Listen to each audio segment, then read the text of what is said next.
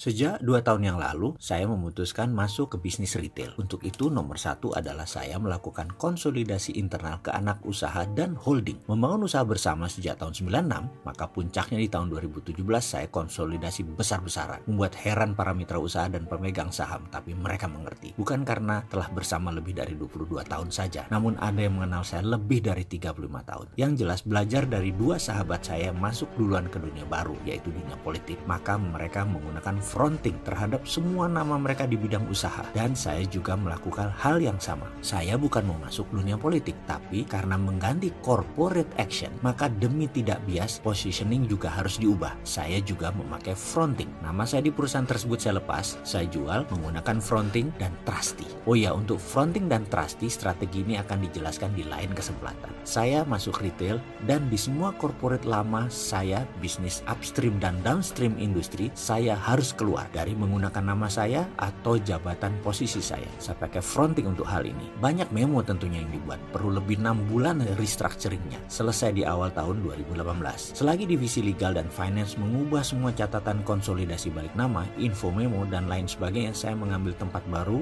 sebagai tempat brainstorming bisnis retail yang baru. Kami lakukan di sebuah rumah di Bilangan Barito. Rumah ini menjadi war room. Di tembok, kertas, coret-coretan, flip chart, di kaca, di whiteboard, semua tulisan, argumen di setiap kata dan paragraf, kalkulasi keuangan, projection, income statement, data statistik, dan banyak lagi dibahas. Ini adalah pekerjaan masih kategori praoperasi, belum ada pegawai, namun tetap sudah ada biaya-biaya kantor dan biaya lainnya sebagai biaya research. Belum jualan, belum operasional, masih pakai modal sendiri. Berat banget memang membangun usaha yang masih inkubator begini, apalagi sekali buka mau go internasional. Semua selesai dalam 6 bulan, yaitu di awal 2018. Finalisasi, strategi bisnis operasional, organization chart, who do what, who get what, platform indeks prestasi, target pencapaian, dan bagaimana mencapainya. Bagi bisnis, yang namanya platform itu penting. Platform itu pondasi. Jadi untuk membuat platform perlu detail, rinci, dan melihat jangka panjang. Atau begini deh, biar sederhana memahami platform. Kalau saya memegang mandat menjadi presiden, tuh kan ada yang nyolot, kalimat ini langsung menjadi sumbu bagi hoaxer yang anti ide saya karena tidak mungkin mandat didapat oleh si sontolo yang banyak ngayal ini. Yowes, ambil datu jabatan. Awas ya, nggak amanah, ningkatin terus hutang ke atas 6.000 triliun, naikin BBM, naikin listrik, rasanya rakyat kecil pasti bakal teriak kenceng goyang Anda. Saya akan punya platform sederhana. Kalau dapat mandat, sih toh,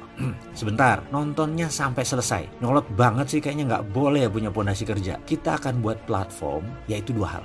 Rupiah jadi 10.000 terhadap dolar Amerika, dan GDP per kapita Indonesia jadi 10.000 dolar. Naik 3 kali lipat dari ekonomi saat ini. Platform ini bernama Mardigu Rule of 10.000. Oh iya, kalau ada yang mau ngambil platform ini, kita buat rupiah jadi 10.000 dan GDP per kapita 10.000 juga. Silahkan. Dengan dua platform tadi, seluruh kebijakan adalah menyokong tujuan ini. Jadi banyak program BUMN pasti saya tebas, karena nggak akan buat Indonesia GDP-nya jadi 1.000 dolar per kapita dengan strategi selama ini. Mudah-mudahan video ini menggambarkan apa yang dimaksud dengan platform. Masih belum paham? Bagaimana kalau saya menceritakan tentang pengalaman kunjungan saya ke kantor Google di Singapura yang sangat mencerahkan?